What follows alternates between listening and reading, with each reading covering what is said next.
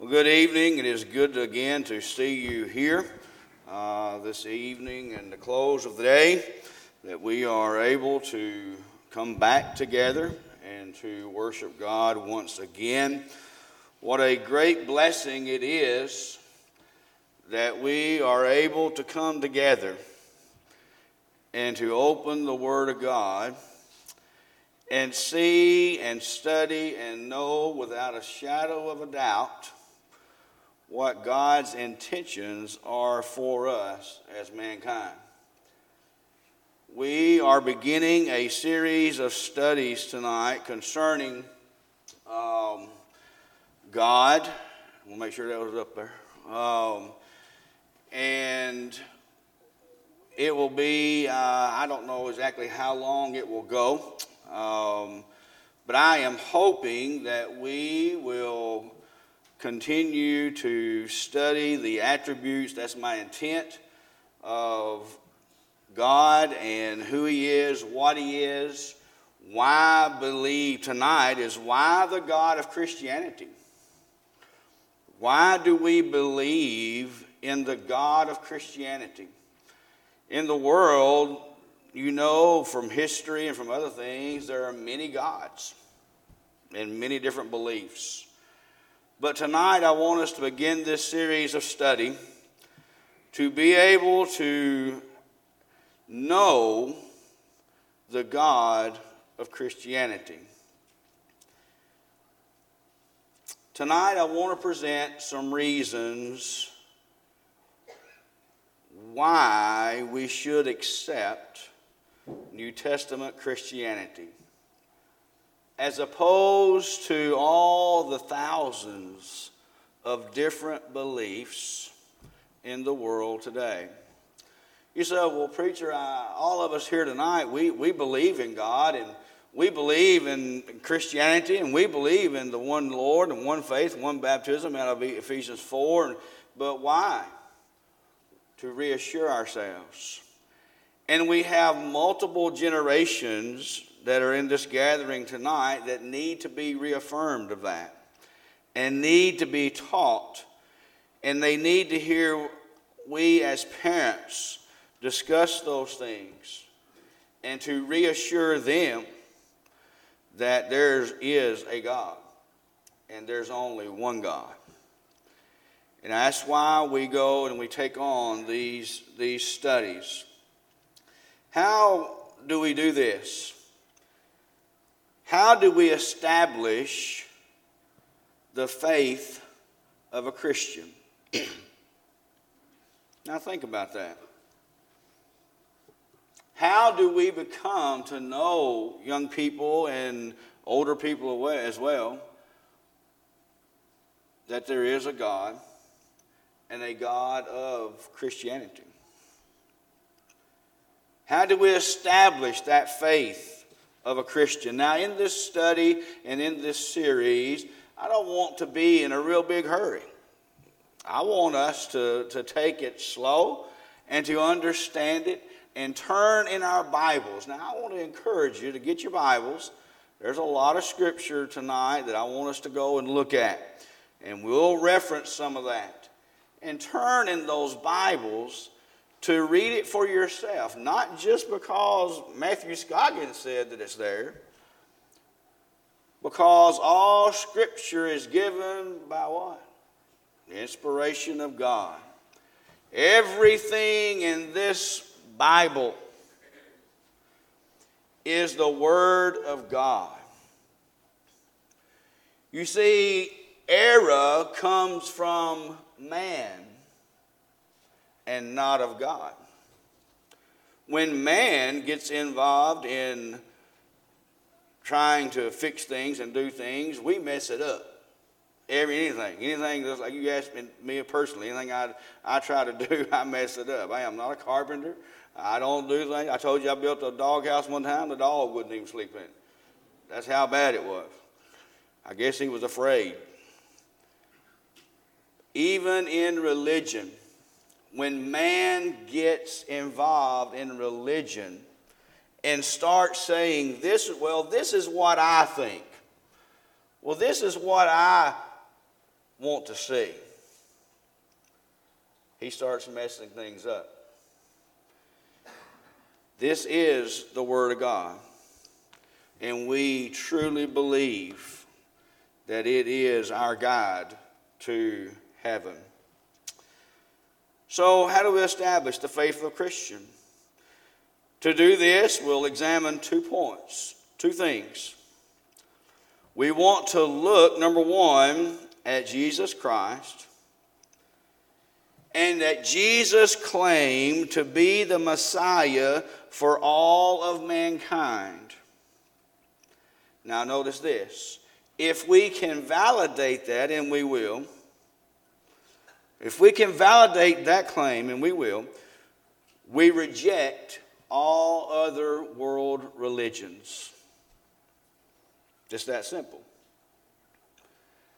So, after this, I want us to briefly mention some of the world's, and I'll mention some tonight, some of the, if I get to them, some of the world's prominent religions, and note what they teach about their God and their books of faith. And with that, we will be, we will be ready really to begin who God is and start getting into the character and the omniscient and presence and, and all that of God and understand God even better. Because when you understand God, you know how to serve Him better. And when you understand what God has said, you want to serve Him. So tonight, is Jesus Christ the Son of God. Now, I put all these scriptures up here because there was a bunch of them. And I always get from people that say, well, you move too fast or you said them too fast, and I don't get them, and I don't get them written down. So I made this PowerPoint just for that.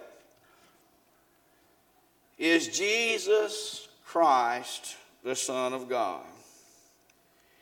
If it can be established that Jesus Christ is the Son of God, and such our Savior, now notice this, and, and, and this important point, then the Bible is true. And as we've already stated, all other religions are to be rejected as false.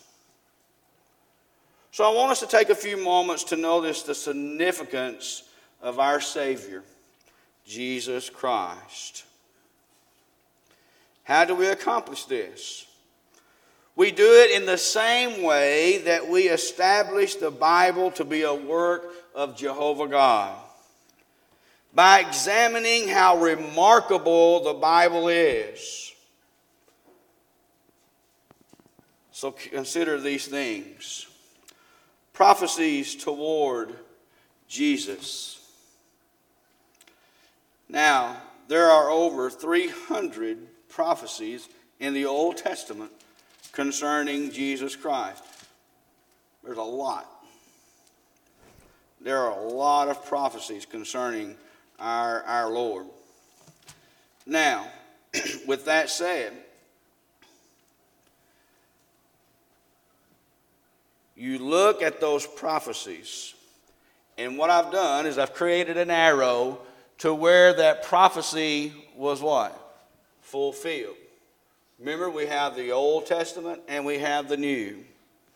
Over 300 prophecies of whom Christ was going to come and what he was going to do and who he was going to be. And it's a great, great study for us to be able to go and look at, at these things.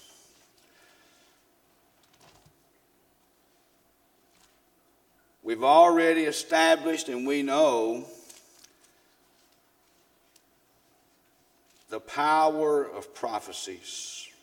We've looked at them through our study in uh, our Wednesday nights classes.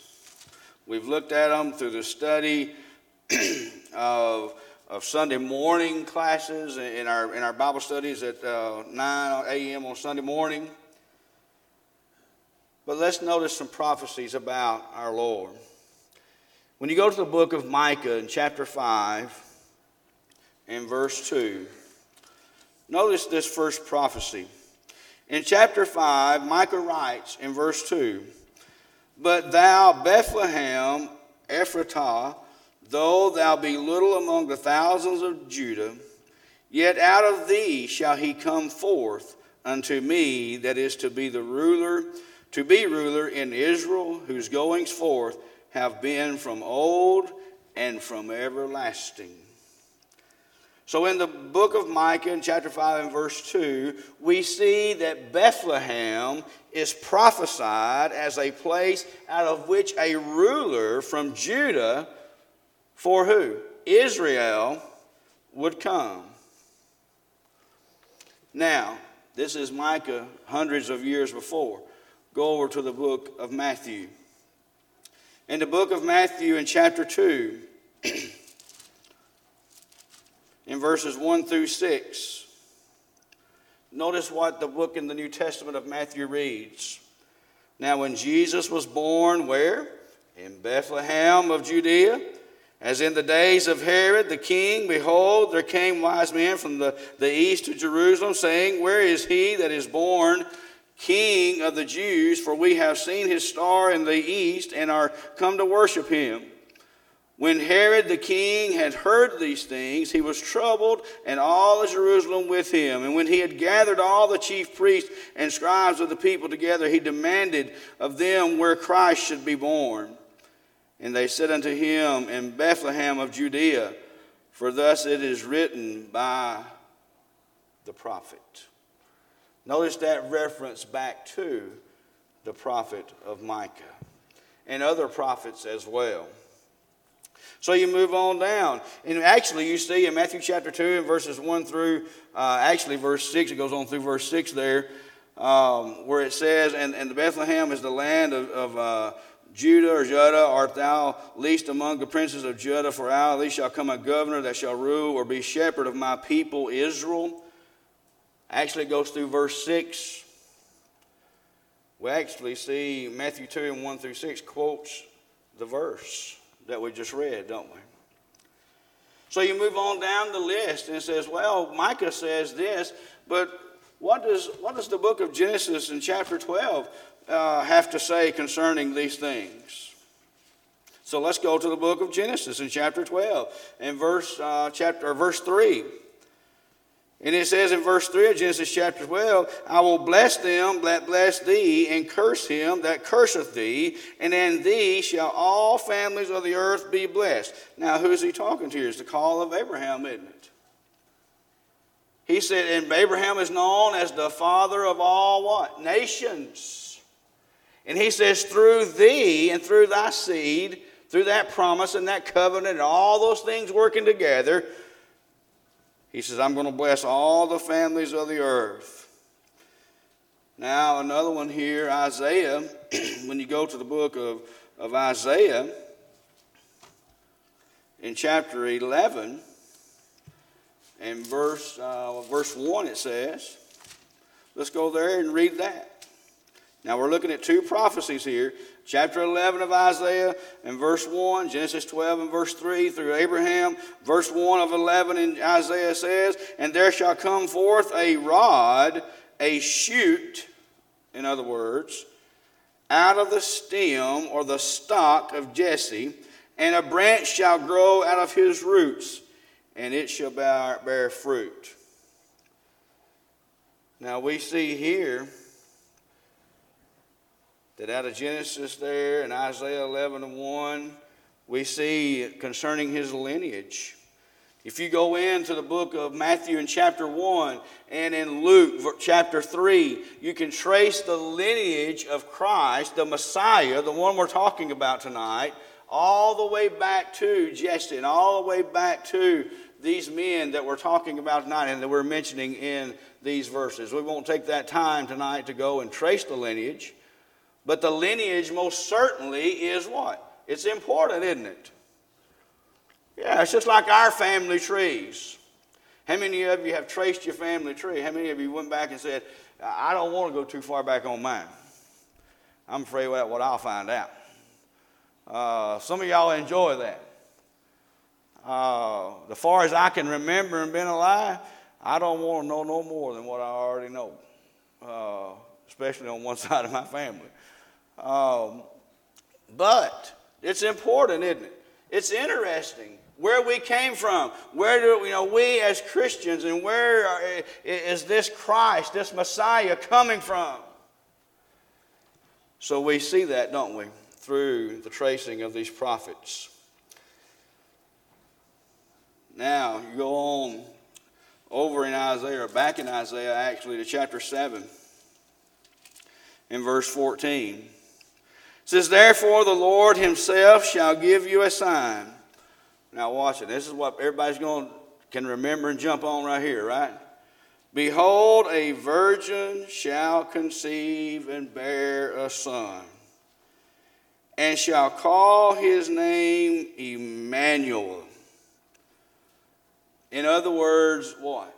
God be with us. A prophecy right here of, of Jesus. Now go to the book of Luke in the New Testament. In Luke chapter 1 and verse uh, verse 27. Notice the connection. And as you're turning, I'm having to turn too, so some people are quicker than others. Now you go to Luke chapter 1 and verse 27. To a virgin espoused to a man whose name was Joseph of the house of David, and the virgin's name was Mary. And what were they told later on? You bring forth a, son, and you shall name him Jesus. And you go on and read that, and you see the birth of Christ. The one that was born of a virgin so when you go back to the Old Testament, so let's go back to the Old Testament, back to the book of Deuteronomy Genesis, Exodus, Exodus Leviticus, Numbers, Deuteronomy. Now stay with me. Don't get tired yet.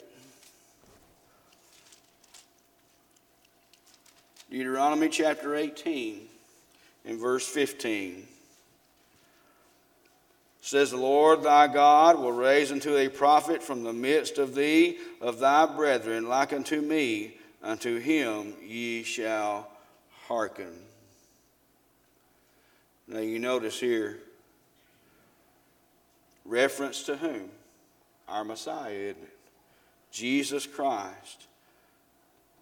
And Moses, the leader of God's people so you take Isaiah and you take Deuteronomy here, 18 and 15, and a prophet like Moses, he says, will be raised up like me. And then you go back over into the New Testament, and, and we know the difference between the old and the new. And the old was sealed and nailed to the cross when our Lord was, was crucified, and he gave his life there, and he sealed it. And that new way came. But we're seeing hundreds of years before Christ, these things are being said. Now go to the book of Acts, as you can read, Acts chapter 3. And notice with me what it says. In Acts chapter 3, in verse 22 and 23.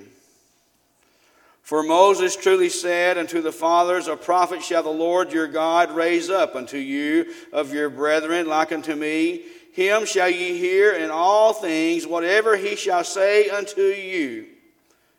And it shall come to pass that every soul which will not hear that prophet shall be destroyed among the people.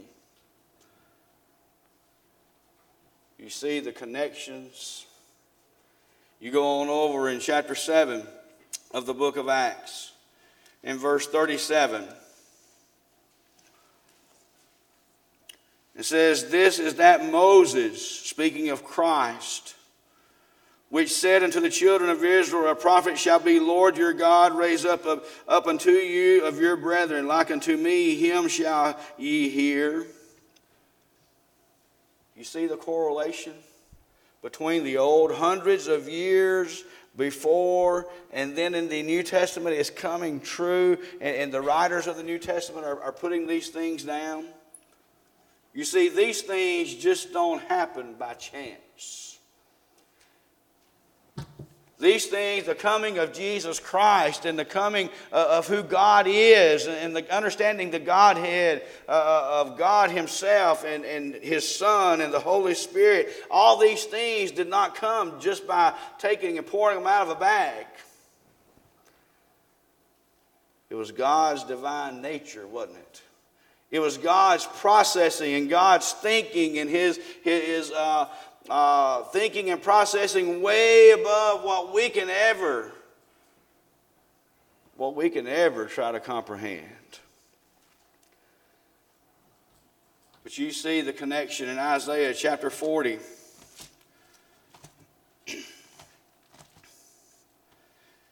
And you see where it says there, and let's see, in chapter 40 and verse, uh, verse 3. Go with me there.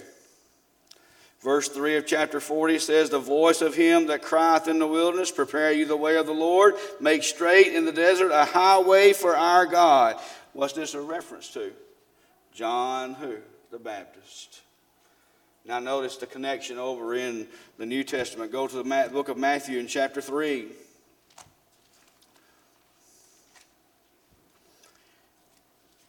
And notice what John writes about this. In Matthew chapter 3 and verses 1 through 3, in those days came who? John the Baptist. Preaching where? In the wilderness. What did it say back in, um, in Isaiah? One that would come preparing a way in the wilderness, preaching in the wilderness of Judea. Verse 2 and saying, Repent ye, for the kingdom of heaven is at hand. For this is that he was spoken of by the prophet of Isaiah, saying, The voice of one crying in the wilderness, Prepare ye the way of the Lord, make his, pay, his path straight. That quote, didn't it? Hundreds of years later. You see, people want to test the Bible and say, well, it, it, it's written by, by man. Well, yeah, you're right. These men who wrote these books in this Bible were men.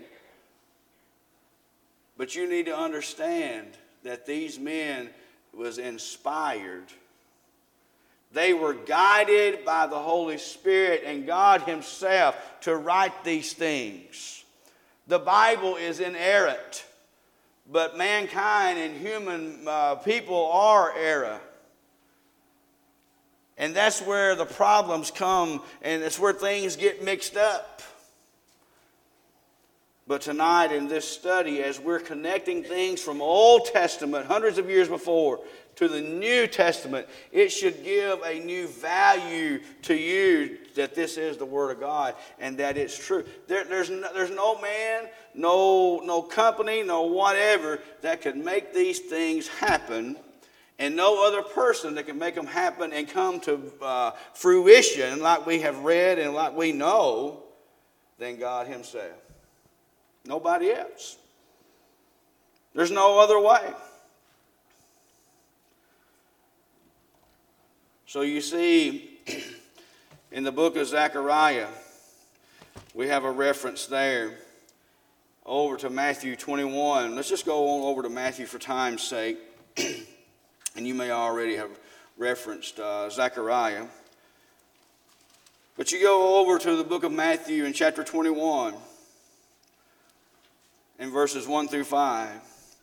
And when they drew nigh unto Jerusalem and were come to Beth, Bethphage and to the Mount of Olives, then sent Jesus two disciples. Now, this is where he's going to come riding in, right?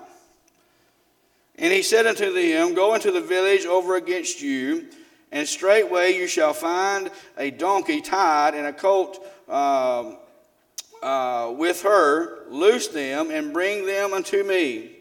And if any man say aught unto you, you shall say, The Lord hath need of them, and straightway he will send them. And all this was done that it might be what? Fulfilled, which was spoken by the prophet, saying, Tell your daughters of Zion, Behold, thy king cometh unto thee meek and sitting upon a donkey and a colt, a foal of a donkey. And the disciples went and did as Jesus commanded them. If You go back and you reference Zechariah 9 and verse 9, it's the exact same thing. It's the exact same thing. Psalms 22 and verse 7, you can go into Matthew 27 and verse 43. And it says to us in verse 43 of Matthew 27, he says, He trusted in God, let him deliver him now, if he will have him, for he said, I am the Son of God. And you go and reference Psalms 22 and verse 7, same thing. But now I want us to go to the book of Isaiah. Because I really want us to, to look at this one very closely. Isaiah 53, and you know where we're going. I've got notes and underlines all over this passage. Isaiah 53, verses 4 through 12. The Lamb of God becomes a man. And look on the, the emphasis on pronouns here as we go through this. Christ's suffering. Can we all agree tonight that Christ came and died upon the cross? Sure, we can. We can all agree with that. People talk about the cross all the time. They wear it around their neck, they put it in their yards. You go through Smith County, they got them all over there. But you know what? It's not about the cross. It was what was done on the cross for mankind. Now, starting in verse 4 of Isaiah 53 Surely he hath borne our griefs, carried our sorrows, yet we did esteem him stricken, smitten of God, and afflicted. But he was wounded for our transgression, he was bruised for our iniquities. The chastisement of our peace was upon him, and with his stripes we are healed. All we, like sheep, have gone astray. We've turned every one to his own way, and the Lord hath laid on him the iniquity of us all. He was oppressed and he was afflicted, yet he opened not his mouth. He's brought as a lamb to the slaughter, and as a sheep before her shears is dumb, so he opened, openeth not his mouth. He was taken from prison and from judgment, and who shall declare his generation? For he was cut off out of the land of the living. For the transgressions of my people was he stricken. He was taken, the oppression and judgment. He was taken away, and as for his generation, who among them considered that he was cut off of the land of the living. And he, or they, made his grave with the wicked and with the rich in his death because he had done no violence. Neither was any deceit found in his mouth. But yet, notice this, it pleased the Lord to bruise him. He hath put him to grief when thou shalt make his soul an offering for sin. He shall see his seed, he shall prolong his days, and the pleasure of the Lord shall prosper in his hand. And he shall see the travail of his soul, and shall be satisfied by his knowledge. And shall my righteous servant justify many, for he shall bear their iniquities. Therefore I will divide him a portion with the great, and he shall divide the spoil with the strong, because he hath poured out his soul unto death and he was numbered with the transgressors, and he bare the sin of what? Many, and made intercession for the transgressors. John chapter 3 and verse 17 For God so loved the world that he gave his only begotten Son, and it was foretold hundreds of years before.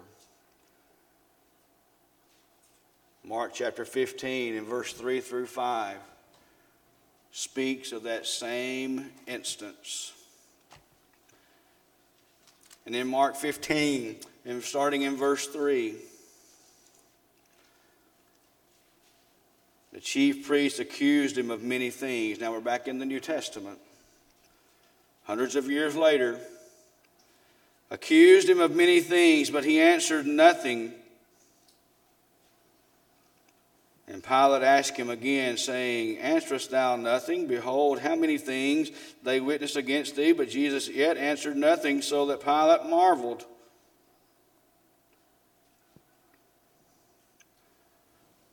says the same thing that we read over in Isaiah, didn't it? Opened and not, openeth not his mouth. Psalm 16, 8 through 10 is another one. And we won't reference it tonight. You can go and look at it on your own. But is Jesus Christ the Son of God? We've looked at all of these different things tonight, these different verses. And to my knowledge, none other, no other man has ever made these claims. When you go and look at it and study it, just for a second, think about this. Consider the odds of all of these prophecies being fulfilled by one person, but that one person without a coordinator. Think about that. Coordinator what? Coordinates, doesn't it? Make sure things happens in a certain way. The fact is that there was a coordinator. And even with that, we have covered his impact on the mission he accomplished. And every statement of prophecy that we have read tonight concerning that anticipated Messiah,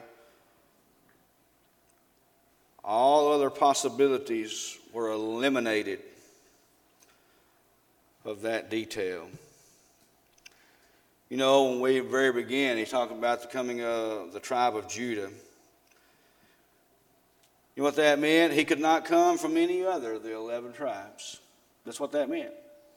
It specifically said he was coming from the tribe of Judah. There was no other option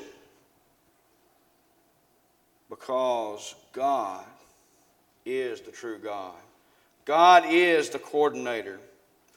When David was chosen and all other descendants of Judah were eliminated, when David was chosen as the seed and it would come through that lineage, all other people were eliminated.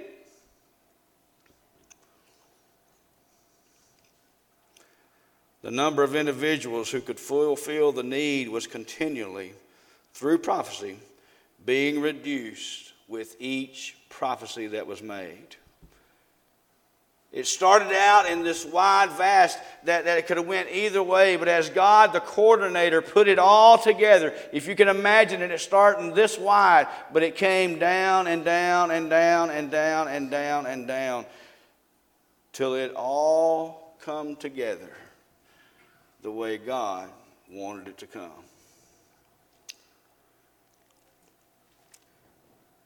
The claims that this Jesus Christ, the Son of God, you see, to understand who God is, to understand why the God of Christianity, you have to understand who Jesus is as part of that Godhead. They're all three in one Jesus Christ, God, and Holy Spirit Himself. Three entities, but one. Jesus claimed to be the Son of God. And we're going to close here just in one moment. And we won't get to all these claims. You can see them and write them, write them down. but you look at John chapter 1 and verse 1 through 4. Notice this passage with me. The inspired Word of God John is, is the gospel according to John. He's writing here.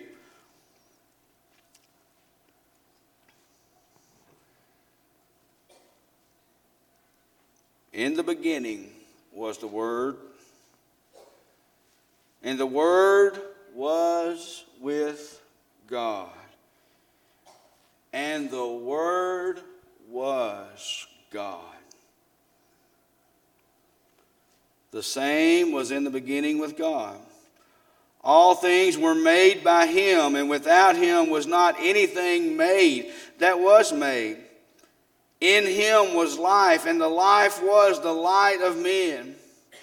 And that light, if you go on, eh, that shineth in darkness, and, and, and the darkness or comprehended or apprehended it not.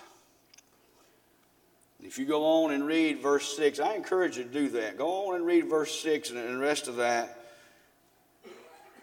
Because notice what verse 6 says. It was a man sent from God whose name was John. The same came for a witness to bear witness of the light, that all men through him might believe. He was not that light. John was not that light, but was sent to bear witness of that light, and that light being who? Jesus Christ, the Son of God. You go on down, and you're going to see it was not born, and the Word was made in flesh and dwelt among us. The Word there in John chapter 1, meaning Jesus Christ, the Son of God. In the beginning was the Word. And the Word, if we replace that, that, that word, their word, with the, the, name, the word Jesus, the name Jesus, we could say was, was, the, was Jesus, and the Jesus was with God, and Jesus was God. So to understand who God is and why the God of Christianity, you have to understand again, most certainly, who Jesus is. So we'll stop there tonight. And we'll pick up next week with the next two claims. Jesus Christ is the Son of God. What did he do? What did this great Messiah do? He left the throne of heaven. Wasn't made by choice. He left the comforts of heaven beside his Father, which he is back at the right hand as we speak. But he came here and was made flesh he lived upon this world. He was tempted in the wilderness for 40 days, and he sinned not. But you know what? He was sent for you and for me. We said, what I mean for me and you? Is that through that Messiah, that Savior, that Emmanuel, God be with us, through the blood of Christ, you and I have hope of heaven through baptism, serving Him faithfully, being baptized for remission of your sins and the blood of Christ. See, this whole study goes way much deeper, way much further on to understand who Christ really is and what He did for you. One day He's coming back He's coming back to take his church, the one he spoke of in Matthew 16 and 18. Upon this rock, Peter, I'll build my church. That church, he's coming back to take his bride. It's often referred to as a bride. And, he's going to, and, and, and God's going to tell him, He's going to say, you, you go get your bride. You go get the church, and you bring it home. One day, he's going to say, they've, they've suffered enough. It's not this will that we would suffer, but They've, they've made the journey. Go get them and bring them home. I long for that day. But for us to be able to go home and be with the Lord, we must first become a Christian, be baptized for the remission of our sins, and live faithfully. This morning, I challenged you to have a spiritual restoration, just as the people uh, in our text this morning